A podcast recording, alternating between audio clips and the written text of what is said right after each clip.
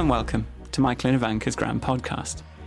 This is either episode one of season two or like a interstitial.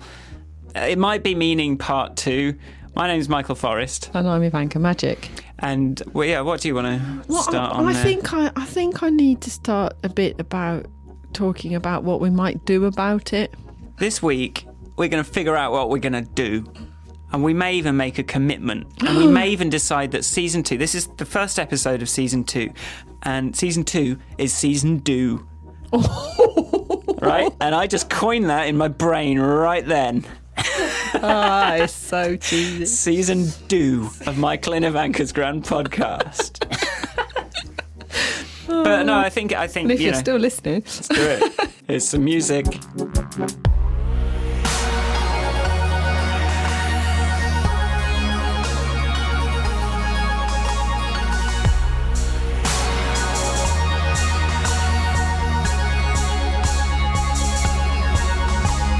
It is strange being in this room, isn't it? It is. In a slightly different room, knowing that someone's listening to us. yeah, actually live. Like someone's in the next room. He's moved into the next room. Uh, We're probably freaking out. Freaking weirdos. we're being we're being listened to.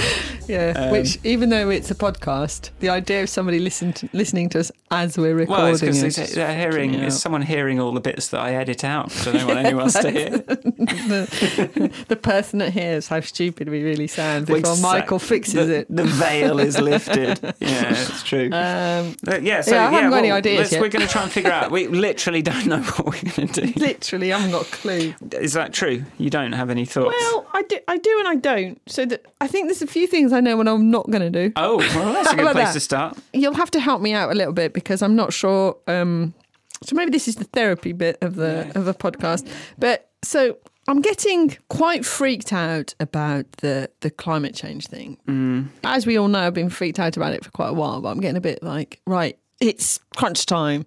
And so things like obviously the Extinction Rebellion thing has come to mind. For those of you who haven't heard of it, there's a movement of people who are seriously considering acts of non violent law breaking in order to bring to the attention of the press and the government the fact that we're at climate crisis stage. So they're doing things like they're ever so lovely. So they do things like graffiti buildings, but with chalk paint. it's the most it's the most beautiful bit of vandalism you've ever, you know, ever a. Westbourne Park is a tube station, one of the nearest tube stations to me, and they've just got a huge thing of really ugly, just blank walls, like painted over with different shitty shades of grey. Like I'm like, get someone to do some graffiti in there for the love, of, like, just make Yeah, this make place feel nice. Exactly. Strange. So, So, so we should get them in. We Give them should get some. them in. Uh, well, what's a good paint for permanence? What's Oh, spray paint made of? evil chemicals Evil that chemical- make you s- that Yeah, smell use and those burn. so it doesn't. no, Michael, that's not the idea. But because it to gets you wash it as well. Yeah, but then no one will see it. What's the point of that? God damn these so people. they're they're like doing things like gluing their hands to windows. That's one Okay. thing they've been doing. What kind of glue? They're kind of I don't know. It's non-solvent based Okay, glue. that's bad it'd be. You who? Uh, I don't know. Um, so they are they're they're actually using Weetabix to glue their hand. No. Gross. So they are non-violent acts of resistance and but anyway the point is they're putting themselves forward to get arrested They're activists active proper activists and not putting not, themselves, but yeah, yeah, not like me in not, the '60s sense. yeah in the proper They're go chain yourself to up. railings they're going to get arrested is their point they're actually sort of putting them it's almost like we are volunteering to get arrested Hmm. and i discussed this with my husband and we concluded that it wouldn't really be very convenient for him or my child if i went and got myself arrested Yeah. so right now in my life i'm not in a position to go and get arrested Well, I mean, I think that's very selfish. very lame. Uh, and you know, if my child is listening to this in 20 years' time, you've got to understand that actually you get quite upset if you don't see me for very long. Oh, So if she can see out the window way, yeah. through don't the be like thick red fog. like that. Sorry, sorry. So this Maybe is my should've sorry. yeah. Maybe you should have got arrested, mother. Sorry. Anyway, So, so the question is now, what can I do? And I have thought about this, and I've discussed. We have done. There are many things that we have been doing for many years to reduce our carbon footprint. It could always get Mm-hmm. In smaller. Mm. in our house, in our in our family, our little unit. Um, you know, various things, and we do them all the time, and we consider what we're doing, and blah blah blah. But there's, you know, that's not going to. I- I want to do more than that. Yeah. So I don't know what to do. Look, my problem with the climate panic Yeah. is activism to me still is pretty far from doing something. Like raising awareness to like in my kind of like i'm a developer i make things i want something to exist that didn't exist before kind of thing. So when i think about trying to solve the climate i go to atmospheric nanotechnology solutions and bioprogramming, DNA sequencing. How are we going to actually physically solve the problems that we're facing? Like with technology, probably, because that's what I tend to do. So this was one of the reasons that I kind of, I, I, you know, my tech day thing where I did make that one of my things that I was asking people about. It was always like, I don't know how to fix the climate. I don't know how to solve that. And it, it just, so, and I just do feel like, I mean, we talk about it. We already talk about it, and Yeah, yeah, hopefully, yeah. if people, and I think hopefully, if we can make this engaging enough, we kind of build up more people that are, are motivated to keep thinking about this stuff. And I think that's a really huge thing because for me, I wasn't doing that last year.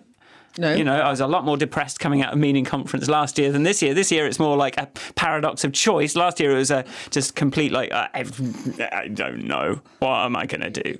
Um, but you see what I mean? Like it's Yeah, yeah, yeah. So we're doing activism, the- yeah. communication. That stuff to me still feels quite ephemeral and quite kind of, Okay, yeah, yeah, and I and I think what you that especially if the paint's not permanent.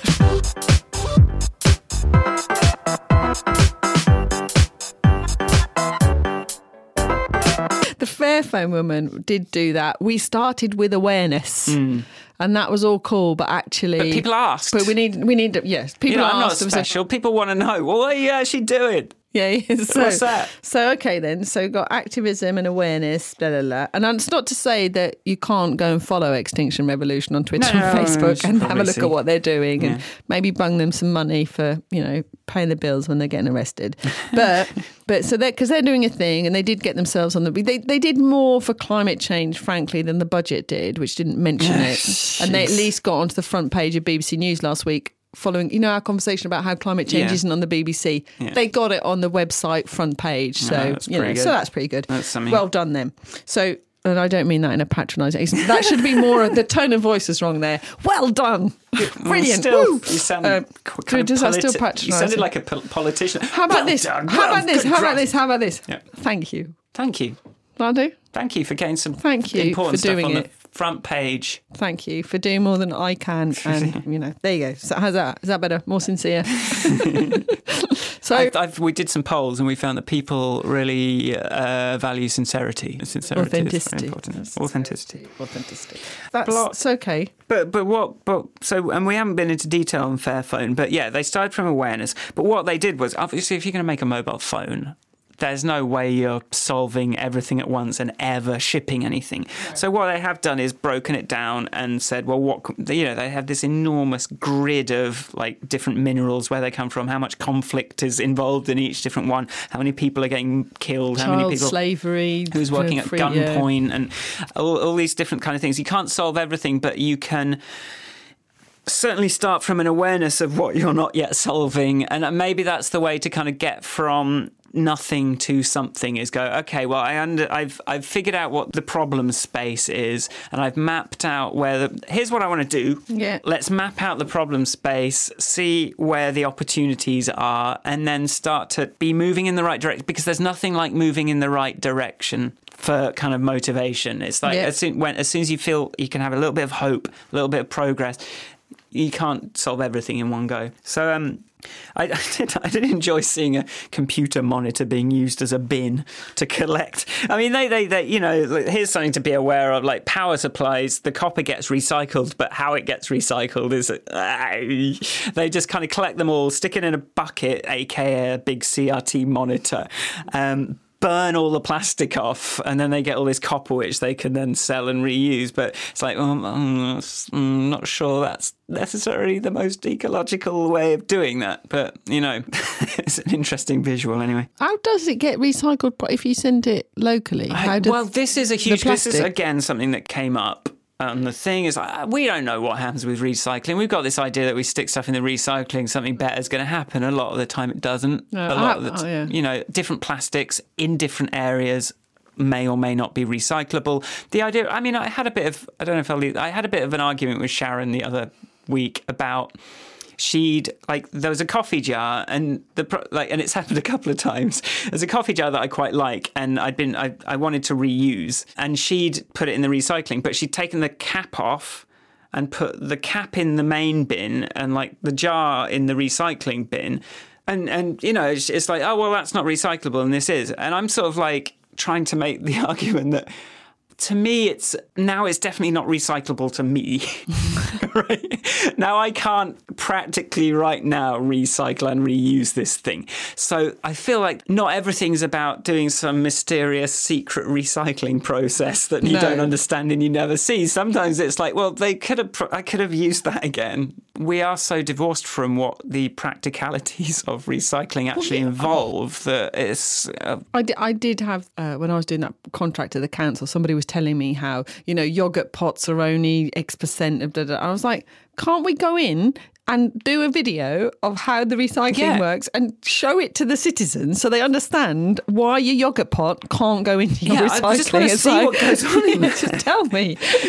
so it's like, but you know, but on the subject of the technology thing, like I mentioned to you yesterday, I've got a cardboard box at home of electronics. That some of them need their hard drives wiped and stuff, Mm. but then I've now collected this like every cable that I know I'm never going to use, every like random cheapo headphones that turned up with something, they're all in there, and it's just sitting in the corner of the office, becoming a bigger pile of things. Yeah, yeah.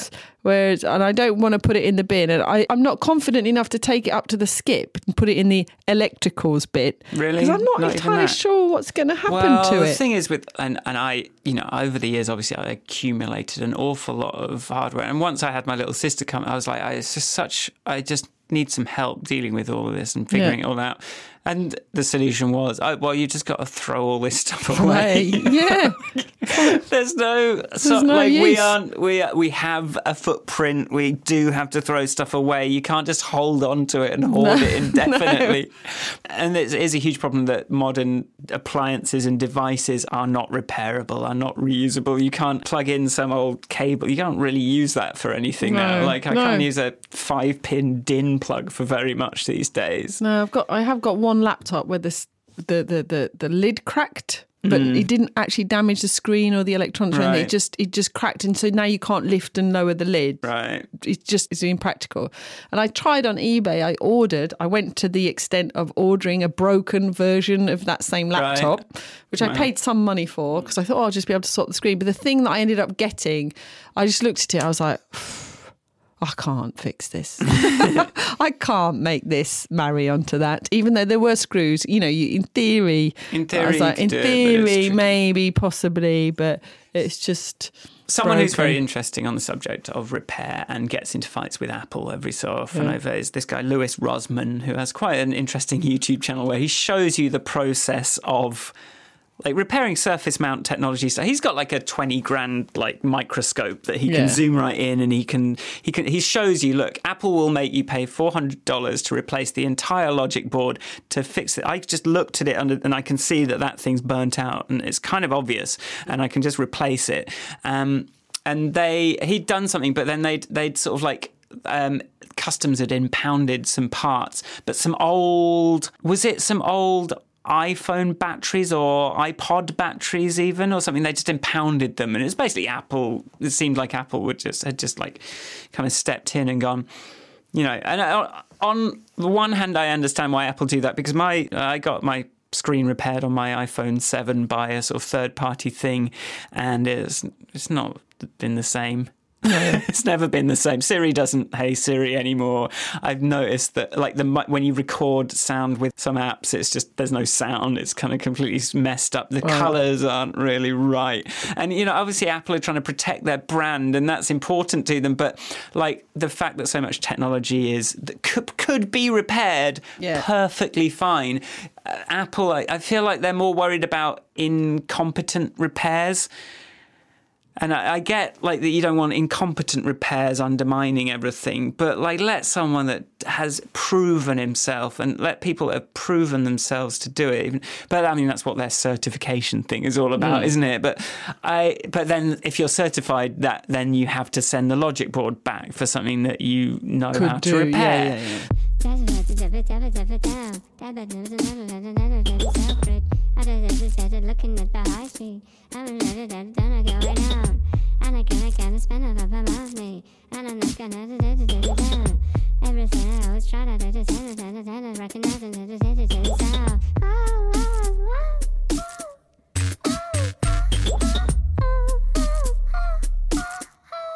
Fairphone. Fairphone was interesting to me Yes. because the thing I am most interested in. Did I say this already? I did, didn't I? I, I kind of want to make some little gadgets, some little music toys, some little music things, and I, I did think, yeah, kind of the things I did right in big. When it comes to that technology, it comes to those things, upgradable and repairable devices would be a really great thing to start giving a bit more prominence. Even to the point I was looking at this the Fairphone, going, maybe, I, maybe can I, could I? Could I get one of those? Could I use? Could I live with one of those? You know, I've been an Apple developer for over ten years, and I've always prized a the fact that they control the entire the hardware and the software, and their architecture of their operating system is really, really good right? Their frameworks are really, really, especially if you compare them to, you know, I've seen what it could be. I've seen what it looks like when you just haven't got anything. like yeah. Ubuntu was like that, and we did really try to kind of start shifting the tide on that. Like maybe there should be an SDK that lets you write apps for this operating system. Then it would be useful. It wouldn't just be like the three guys that know how to write a Yeah. photo editing app. It would be a whole world of software developers that feel like it might be a lucrative platform to develop for. But Apple have always done a great job of that. And one of the things I realized working at Canonical was they stuff I'm realizing now as I'm trying to help solve this problem, they have known for 15 years and now it's paying off. So all the sort of underlying innards of how iOS works and like its predecessors, there was a lot of smart decisions made and a lot of experiences going into that that isn't present in Android. Like Android, they've tried to sort of. I, I want to try and explain this in a way that it doesn't need to be edited out for being too technical. Um, the foundation on which Android software is built can never be as fast and of the same quality that the Apple stuff can deliver, just because of the way it's put together in the foundations. It's just it's, the decisions they've made are towards slightly different ends. Apple have always had this thing of they have never sacrificed performance at any stage of the design of their things. They always want to make sure that you are as performant and as close to the metal as possible. They care about how many CPU cycles something takes, whatever it is. Whereas the stuff that Android runs on is a compromise in that regard. Anyway, my point is. I've, I've always liked Apple for that reason, but we are reaching a point where it's sort of diminishing returns doing that, and actually you can get away with. It's funny because like early Android phones to compete with Apple products had to be much more powerful. Yeah. Yeah, yeah, yeah, yeah. Um, and yeah, so this is the only way to do it if you don't kind of control that thing. But ah, fuck, I don't know what my point is because I was just I was just started nerding out about Apple. You were talking about whether or not you could get a Fairphone. We need to step back from that. Like, I don't need a thinner phone. No. I haven't needed a thinner, smaller phone for a long time. No, in fact, they're getting bigger. Yeah, I do, we don't need. I, I want a phone with a bolt on each corner that I can unscrew. Like, I, I watched this channel, Look Mum No Computer, and he kind of like fixes old music gear, and you see, and he always shows you the older stuff, and it's like, yeah, this was designed to kind of hinge off, and it's got Yes, these big yeah. lugging things, and Yeah. like the idea was that you could get into it, and often because a lot of this stuff came out of hobbyist communities. well, the, but this is the thing about the, uh, you know, I used to repair things. Yeah. You know, you could repair them and you could go in, you could buy spare parts. Parts, you could buy cogs and levers and things, and it was made. To, that it even had arrows to unscrew this and then this. It was quite easy, and then slowly, slowly, you started getting like special screwdrivers. Yeah. So if you didn't have the special screwdriver that only Sony had, hmm. you couldn't get in. Yeah. Well, and then it got to a point where actually to fix this telly, you just need to replace this whole board Right. instead of those two capacitors. So it's just become harder and harder to mend the new stuff. And I think a lot of that is down to the sort of, and I mean, if you take the, you know, you said you don't need a thinner phone. Who walks around with their phone not in a case? So you're not mm. even Mine, my case is too rubbery, and I don't like getting it in and out of my pocket. But So, but you know, it's They're very like tight a, trousers, But what though. my point? My point. Okay, Michael has just ruined my point. Sorry. my point is that they spend all this effort. Like I know that to get the apple engraved on the back of these phones has required some PhD in bloody lasers. Mm. Yet most of us hide the actual physical device in a case. So we're not even benefiting from the beauty. I just need to distance myself from Ivanka on this point because I don't like phone cases. Well, I don't like they phone just cases. a I- beautiful object really ug- like there's. Mine's re- my case is particularly ugly, by the way. It's for that exact reason. I'm like, why are you covering up this listen, exquisite but, engineering? But listen, but listen to your exquisite engineering. I, I went through a phase of not having a case, but then I smashed my screen, and then I was like, mm, this is like a million pounds worth of phone. Yeah. I am not doing that anymore.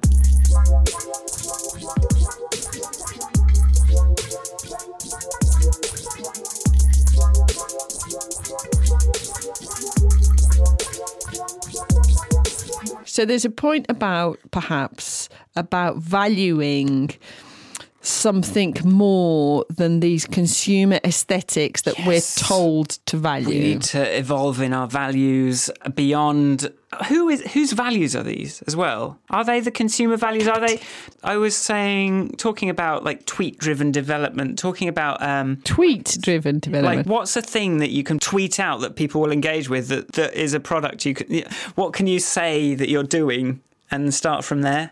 And I think Apple do this really well. They they know what their slides are going to be when they present this thing. Thinnest iPhone ever, yeah, yeah. right? Yeah. fastest they they need Yes. they want the reason they get to their marketing is so good is they sort of I think they almost decide what they want those tent Yeah, pole yeah. or short statements to be and then they figure out how the hell to make that true whereas if you just let it all kind of bubble up from how the technology works you try you start trying to explain all these concepts and difficult yeah. things but which does lead to a certain type of values as well. It's like thin is something you can sell. It's thinner, but like at a certain point, it's like well, I don't want it to be thinner.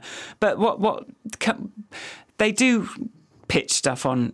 We are the most environmentally friendly phone yeah. that exists, right? That's one of their slides. Is it? Yeah, like we do the most. They do. They do. They do. They've got an actual chief environment Yeah. officer person, And whatever- for a number of years. you know, whatever that means in real terms, it's like they want to be able to say that. And Yeah, yeah. actually, to be probably because there's not much competition No, right now. I mean. Fairphone put up that slide yesterday where Fairphone is the greenest, and then Apple's just behind it, and then everyone else lines up behind, down to really naughty ones. I don't have the slide. just because where my brain is at the moment is I'd quite like to make a physical product. And and the way to do that in a 21st century business way is to be thinking about repairability and being able to, you know, the Fairphone, Yeah, you can what- switch the camera module for a better one, like as the technology improves. But like the, the shell doesn't really need to be replaced all the time. But then, yeah, this kind of just mapping out your problem space and just really figuring out, just visualizing your minute progress. So, one thing you made me think of is my van, Right? which is a 2003 Volkswagen T4 van. Mm, 2003, And, you uh, say. Yeah, 2003, which means that it, and it's a diesel van, I know. Um, but it is repairable. Yeah. And anywhere I go, it is repairable by a, by a capable mechanic who doesn't need to have a computer to plug into the computer of the van and have the right software and none of that. And so that isn't necessarily a reason to keep the van.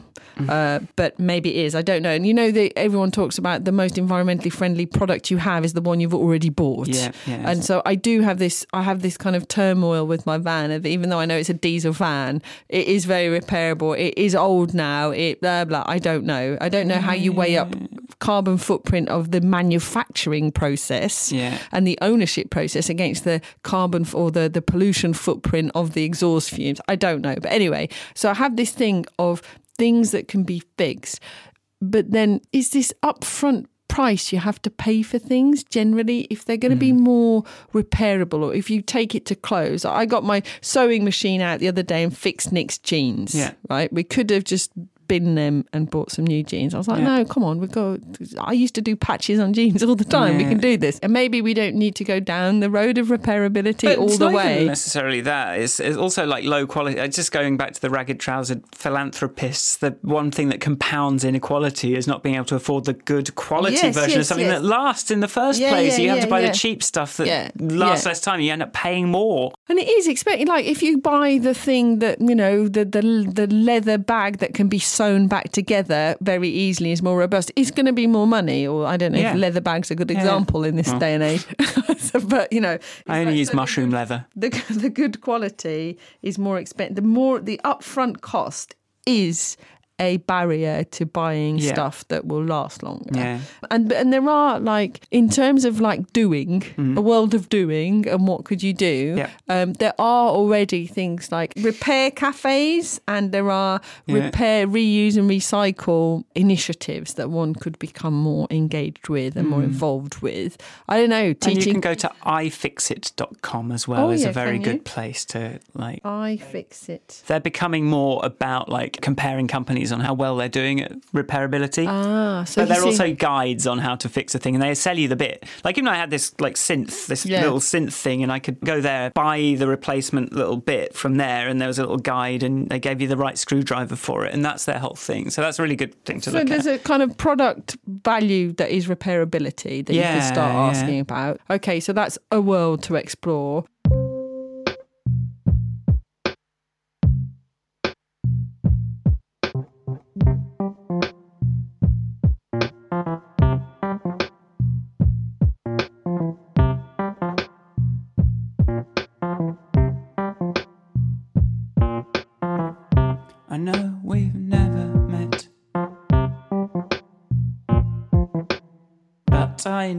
To borrow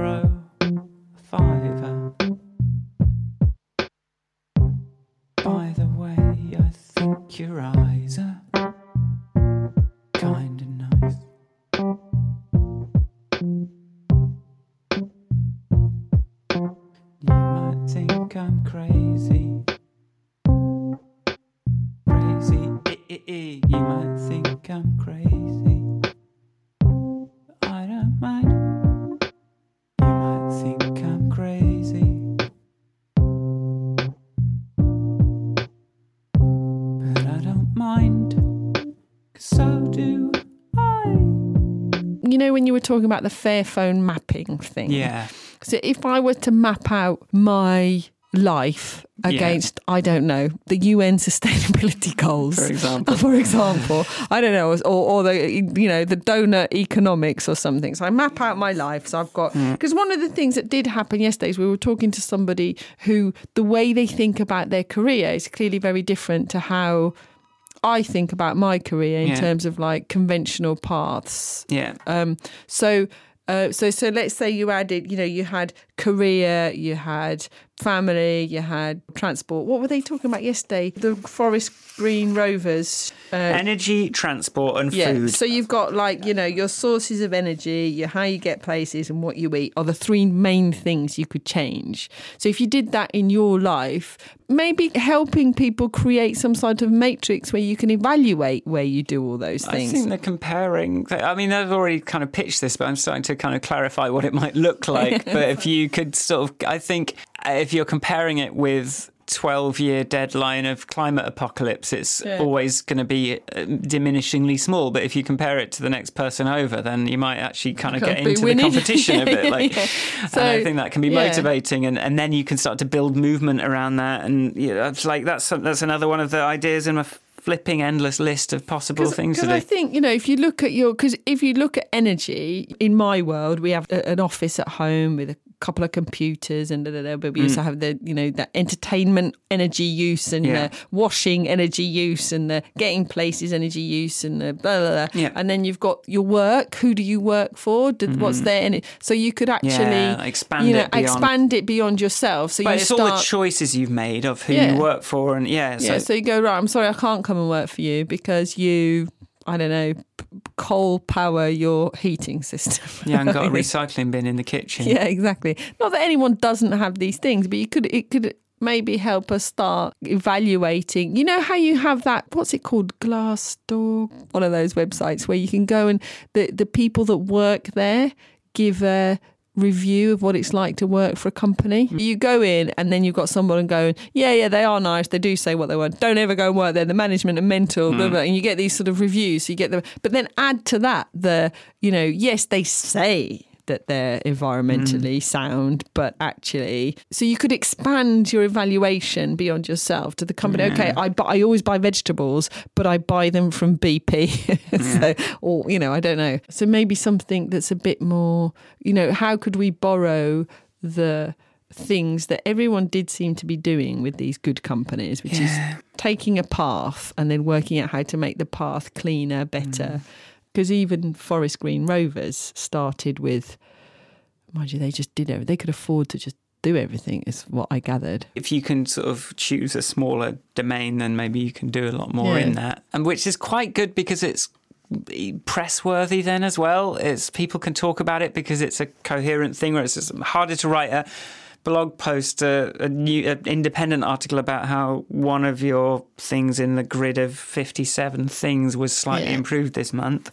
Yeah, yeah, because it's like Fairphone, by doing what they've done, they've got the first fair trade gold. Yeah, yeah, that was really that That was nice, re- and that was Oh. that's then a story, right? It's Yeah, like yeah, they, yeah. and other people then then the people sort of selling the gold, mining the gold. Now they've got a USP in a competitive market that sort of goes a bit beyond the normal Yeah. stuff, and it does, it does. I do believe that the better you do, the more like everyone benefits. Yeah. But that said, th- what we're talking about, the kind of comparison and personal impact, was sort of like I'd been thinking about that, but then I had gone to the other end of that to who are the people with the most power. Really, if they were just doing a better job, Yeah. that would have so much more impact. So I thought, well, I'd, I'd quite like this.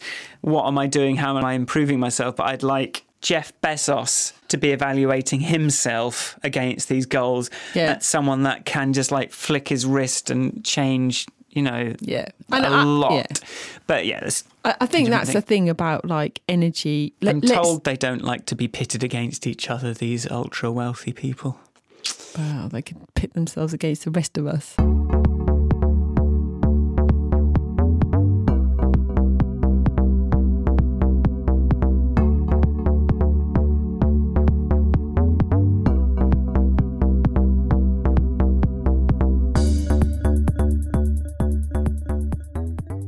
We should be at a point in the not too distant future where you can only buy clean energy from a sustainable company. Well, I, that's what I was thinking when we are talking about quality of product. Well, we should just have a minimum allowed quality of product in a way. Like, I, am sure I told. people. I'm sure I told you this story on the on the podcast about Southern Water phoning me up for market research purposes. Did I tell you this? No, no. And they were like, "So, would you do some market research?" Yeah, sure. Okay. What what's the question? Um, how much do you think the fine should be if Southern Water's water quality doesn't meet the minimum standards? And I was like. I don't agree with the question. I was like, Southern Water should never, in 2018 in Brighton, be sending me water that doesn't meet the required minimum Hmm. standards of clean water. She was like, Yeah, but if they did. I was like, trillion Let me pounds. just let me just repeat my answer. I was like. I find it unacceptable that in 2018 I'm even having this conversation with you. It's not a financial punishment. It's just don't do it. Yeah. Like, how can you be doing this? This is not new technology. Don't send me dirty water. One trillion. And I was like, also, you should screen your participants better because as a, as a researcher, I would screen me out.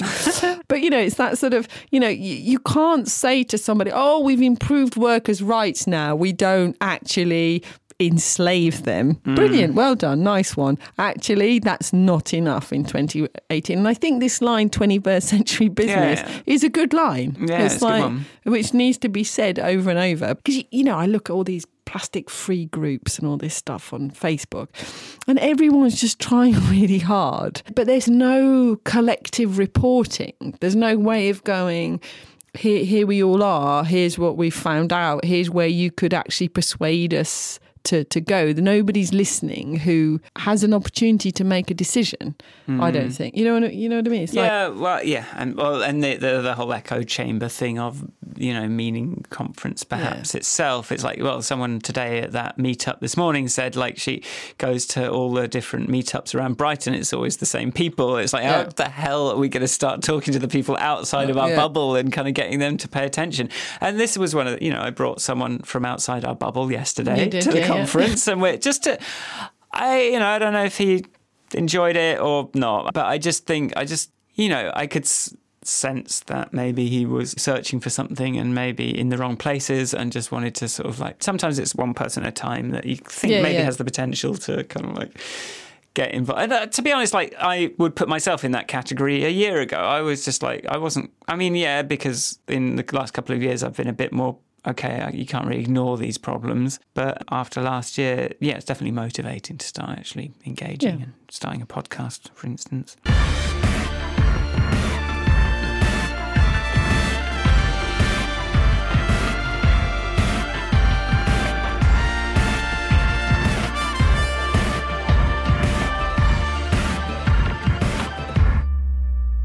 Can I talk about modules? if you insist, do tell us about modules, Michael. This is, this is more me trying to solve a technological problem, and just I just wanted to have a little discussion about it. We're not going to stop. We don't want to stop think technology getting smaller and faster and better and more efficient. But I feel like if you could just compose these devices from more generic components. So for me, day to day, that means I've got a load of these Arduino Nanos, which is this tiny little kind of programmable board with a few inputs and outputs that you can like detect the voltage on and kind of do things. And in my particular sphere, that's sort of musical things. But yeah, Apple make a big noise about, you know, they make their own chips, they make their own things, but they're they're never going to make something that's compatible with anything else. But like we really need to start making the components of our gadgets, if we can't stop them getting smaller, at least kind of encapsulate the individual parts of them in such a way that one thing could be replaced or reprogrammed or like I could take a little module from my microwave and put it in my phone. That's what I'm kind of imagining here. I mean, I think that kind of explains it, right? Yeah, Like, yeah. Here's this is a type of module that can connect to any other type of thing. You can make something do something much better just by changing the software on it most of the time. Yeah. Um, unless you're Microsoft. um, Oh, you know, Oh, nerds. um, if I could reuse any component from my gadget in any other gadget, I think would be a really good way of kind of getting onto the right path with repairability and Yeah. I mean, yeah, I suppose phone chargers have got better. Mm, but, Vaguely, but then but, you sort of need like far too many cables. Uh, yes, yeah, I think we need, you know, the but it's the same principle. It's yeah, yeah, yeah, yeah, it's standard, yeah. So Apple do seem to change their connectors Way too much. way too fucking often, Yeah. and that is very irritating Mm. for those of us who have, for anyone, I think, in the whole world. Uh, Everybody.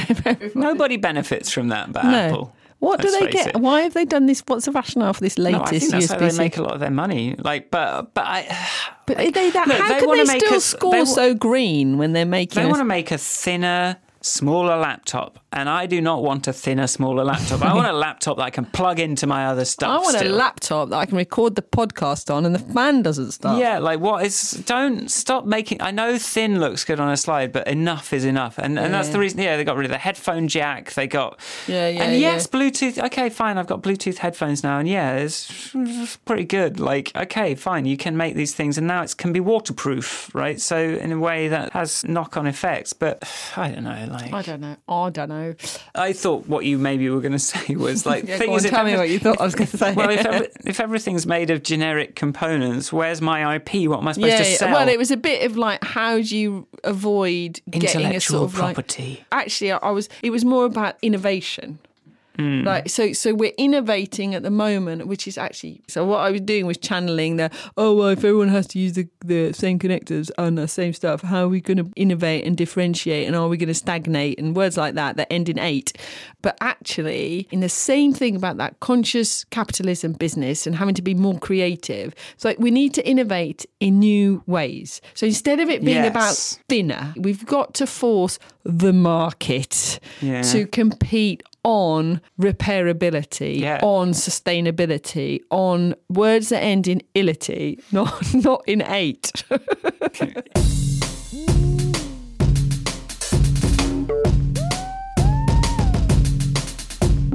I think differentiation is a, it's a, such a fucker really. yeah, but different. people don't remember anything that isn't different, and, and the whole thing they teach in business is like to make your Differentiate. differentiate your product so that but people differentiate remember it. on like- something more clever than how thin it is. Hmm, that's the point. You mean, you know, pretty if it's like, like that is pretty clever. But you know, your watch that you've got, Yeah. your activity tracking Yeah. watch, the charge lasts 25 days. 25 days. And it just tells me the time. I don't need It tells you the 27 different different watch, watch. faces. What is the matter with you? I don't need a choice of watch faces. I just need one that I like. It's got a little display on it. It tells me how far I've walked. But whereas mine, I have to charge every night. Oh yeah, yeah Otherwise, those it things. doesn't. Or um, even, like late afternoon usually for me. On my, mine does last till I get to bed. Mine was a bit older, so Unless I do too many activities, Mm-hmm. which I want to track, then you know it ruins it. Every year, I pray that Apple will promote an increase in battery life. Every year, it's and it's still the same shitty battery life. You know, how many years do we have to go through until they say, and now and finally, it's lasts three days. And we'll just not mention the fact that it's not thinner. Let's talk about this phone that you don't have to charge on your way home from the office in order to listen to a pod or panic remind yourself to charge it up before you leave the office so that you can listen to a podcast on the way home. My phone is mm. at 29%. What time is it now? It is 1356 my, it's an outrage because I knew I was going to be out and about today, so I brought my little extra fucking Apple battery pack thing. My extra device that I needed to buy in order to keep my device alive. Four hundred pounds, and it's for an iPhone six, so the camera doesn't line up with the hole of the iPhone seven. I was just relieved that it didn't say this accessory is not supported by this device when I plugged it in. Like, that's the things I'm grateful for at this point. Yeah. You haven't, with software, made this thing that definitely would work, not work. So, so what are we going to do though? What are we Oh, going to what do? What the fuck are we going to do? no, what are we going to do? Here, um, a, a lens we can. What put, shall I do, look, Michael? A lens, Tell a me. lens, A lens. I'm going to put because, and also we haven't talked about it because you, you didn't you didn't come to this one. But another lens we can always put on these things. Go on. Uh, Poppy Jarman. Jarman, Jarman. She leads a thing called Mental Health First Aid, which is helping people not commit suicide and stuff. And it's addressing all those things of mental illness and, you know, all the things that we talk about, the, the taboos and access and all this thing. Her story was uh, she, um, I don't, I don't, I don't want to sort of summarize the feeling out of it, but she was very forceful, willful, independent, intelligent. So of course she, they were like, oh, well, we better marry you off now. Then, so she sort of like got pushed into an arranged marriage, ended up being a single mother, like, and sort of being sort of a bit eschewed by you know both sides and. Everyone that was kind of supposed to be looking after her and caring about her. And she, you know, and then she sort of told the story of this moment that she was just, something had just happened and she, she was walking along the beach and she fell over and this stranger came over this man that and just said Look, I, I are you okay? I notice you fell over and you're crying. Um okay well I didn't explain the story out of that because I've ruined my uh, You Um, didn't, yeah, you didn't explain the emotion out of that. Because it's got you. yeah so um that and a couple of other random acts of kindness kind of got her onto the right path. And she sort of now created this thing and she was able to say, and this money, people, this much money, this, you know, this, it's had this impact. Some interesting things about that, like as a man between 20 and 49, you are most likely to die of suicide now. This is the biggest killer. One person every 40 seconds commits suicide. One person every, in Yeah. the UK, in, the world, world, in the world, I think. 99 billion pounds a year are lost from uh, like mental health problems in the workplace, just like people stress and, and all these things. Um, only 40% of people that need help get help. Apparently, I, I don't know how you get to that number. And they've, you know, asked the question: Is the bottom line always financial? But mental health has always been the sort of like ugly step brother of physical health. It's never quite taken seriously in the same way. But what she did say is large corporations know mental health is important and they get these big corporations coming to them asking like what can we do Uh, because they're losing money to it Yeah, yeah. and um and you know when I was giving examples of that geezer that came up to me at the conference going ah these uh, millennials the other one was oh these people claiming mental health incapacity benefit they're just skiving off work. And I made that point of if you are not mentally ill in this world there's something wrong.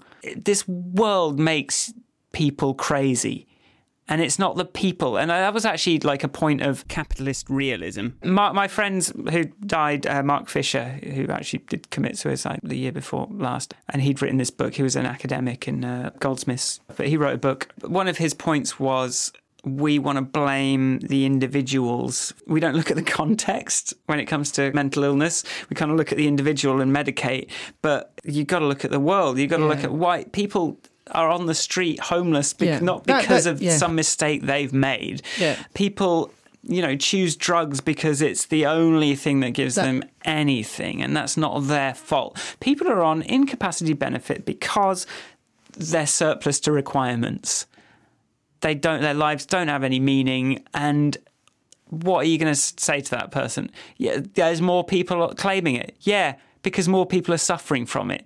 Not because everyone's just like, you know, my Thriving. dad claimed it for years. Like I was put, you know, I wouldn't be here without mental health kind of incapacity benefits. Well, I'd be here, but I'd have, I don't know, I don't know, it'd be different. Don't know where I you'd be. I would have, it would have been a lot more kind That's exactly turmoil. what this researcher that I interviewed said the other week because he's a clinical psychiatrist or psychologist. Hmm. He's a clinical psychologist working with homelessness. And he said one of the things that makes it difficult for him to get funding Yeah. is a lot of the funding is about funding into medicine. He's like, I'm not treating psychosis or some mental health disease that needs Yeah. a pill. I am treating a set of very complex circumstances that have brought somebody to be homeless, sleeping on the street. Yeah, yeah. And it's like, yes, I do need to treat their mental health issues, but I also need to start working on addressing child poverty. Child poverty apparently is a massive indicator in mental health. He said, what he's not able to understand at the moment, which perhaps Poppy's got some answers mm. to, is this why did this person, because he said people either end up rough sleeping on the street or with mental health help. Mm.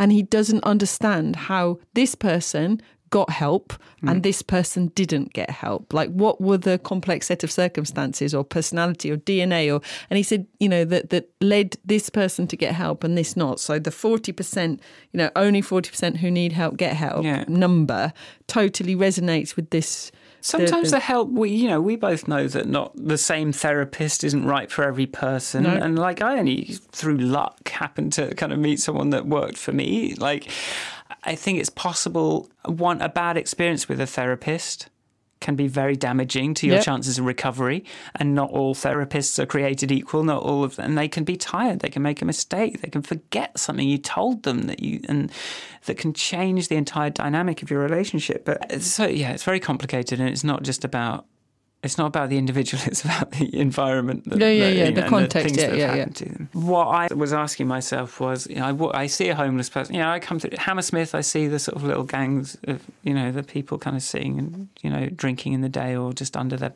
thing I'm like well obviously I can't do anything about all that but have I even ever sat down next to one of them and just like chat? to them maybe they could I mean my my wider point is the ripples of something small can be huge like a small thing. And in her case, it was this person just coming over and like that helped kind of turn turn everything around. And now she's created this huge thing that helps thousands of people every day, right? Not everything has to be.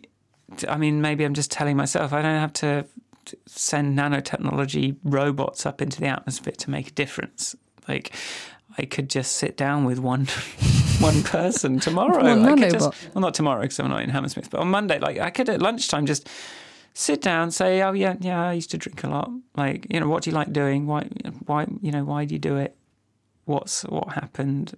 So I don't know. Spend twenty minutes talking to someone if they're open. Like, I, I, I'm not gonna. I don't. I don't like that. Like squat and talk to someone like that Yeah, kind yeah. of that dynamic where you see. so- I think to do it right, I would want to sit. So someone's sitting here, sort of thing. Can I Yeah, sit down here? Do you mind? And then I don't know. I mean, I'm. I've never done it once, and just to see the the effects that that can have, and maybe that means that this podcast is it does have echoes. I'd like to, you know, maybe we can have echoes in small things, and maybe we don't have to start from the grandiose thing. Maybe we can start from the thing we want to do and just do it right. Yeah, maybe that's what series do is about. It's like every week you have to just do a thing. Right. Do a thing right. Do do a thing right. Do, do or a do a thing. thing, that no, we could report like on our community yeah, it's like it's like we? yeah, just what kind did of go. we do this what did, week? What did I do this week? I this week, no, that's and maybe even if we start by promising, like even coming up with a, you know, if you do get Hammersmith on Monday Mm. and sit down next to somebody and have a conversation, yeah. you know, that's the thing that you've got to report back on. And I, you know, I've got to think of something. I'm, I'm going to not get arrested. I've got to do something. So I don't know if we can come up with it ahead of time. Yeah, but don't know. reporting back every week for starters. We can certainly, we could certainly commit to doing one thing. I mean, the, the, that idea terrifies me. I hate it, which means we should probably do it. But actually, you know, the ripple effect isn't a bad one. And in doing that, we might discover something that we enjoy doing. Because I think, you know, yeah, you could do grids of sustainability impact and we could pick a product, any product, frankly, and Yeah. try and eat our own, you know, Yeah. eat, do this, try it. Yeah. Even making a website that does something, because it doesn't have to be a product that we wouldn't normally, you know. So we could pick a product and we could come up with a way of judging yourself against your friends or a framework. But actually, if Gary Mead from Wales was a happier person, he probably wouldn't be so nihilistic in his attitude towards politics. Someone and would ever actually, listen to him. Yeah, it, be helping people's mental health. Because one thing that is going to be difficult in this world of change, because change is coming, Yeah. is that change is very uncomfortable and makes more unhappy people, and it's f- Yeah. much it's much harder to be. You know, I am personally doing my best not to be depressed. Mm-hmm. you know, I've brought a kid into the world. I, you know, I've got, you know, it's impossible for me to not look at it that way. And I know it's nephews and nieces and cousins and neighbours and all that. I don't want to go, I'm a mother and therefore, mm-hmm. because I know that's annoying. But it is like, what the fuck am I doing? so I think trying to help other people be happy or at least not be suffering is no bad aim. Well, if we can report back, well, we uh, this is what we did this week. What did you do this week? And like, I don't know, like maybe we can we can tell stories if people have stories of maybe we Hashtag maybe series do. if you've got. I'll do it. I'll go for it. Series do. Season do. Season do, sorry, sorry. Season do. Hashtag season do. Listen, like if you've done something, like join in, give us, make us look bad. Frankly, Uh, we, want, we want to hear what you've Yeah. what you did this week, and we want to just yeah, like, like maybe we can have a segment. What did you do? Well, let's hear some stories, and I think that could be that could be a purpose. Yep. Yeah, grassroots, oh. and it's it's it's doable. It's a step Yeah. on something we're already doing. We have to, I don't have to build an app. I don't have to do anything. It's like Yeah, but I do expect a dashboard that's going to be looking for hash. No, well, I, I, probably one week I will be like, oh, what am I going to do? that's it then.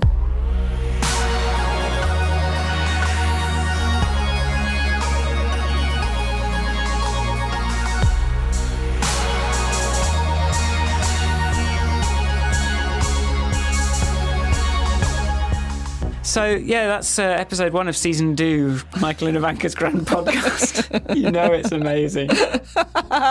We don't even care. If you like the podcast, come to grandpodcast.com and email us your thing that you did this week to hello at grandpodcast.com and we'll tell everyone. And you will look awesome. You can be anonymous if you want. Personally, I believe that telling people how amazing you are doesn't detract if you actually did something amazing. No. Uh, that's just my philosophy. I know it's not held by everyone, but I mean, I think like um, altruism doesn't have to be secret to be altruism. Where can people find you, Ivanka? Can we do a league I- table? No. Yes. you can find me at Ivanka on Twitter. And you can find me at michaelforestmusic.com and listen to some music. Do some reviews. That's always good.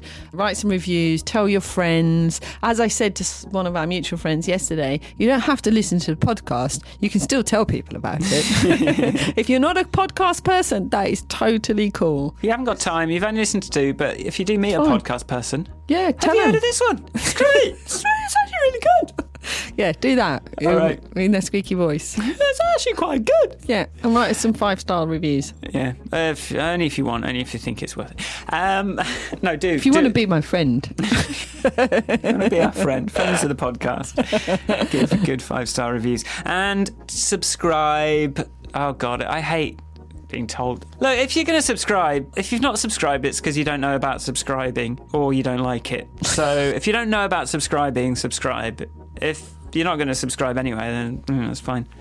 Keep listening until you feel like subscribing. But for now, see you next time. Bye. Bye, bye, bye, Goodbye.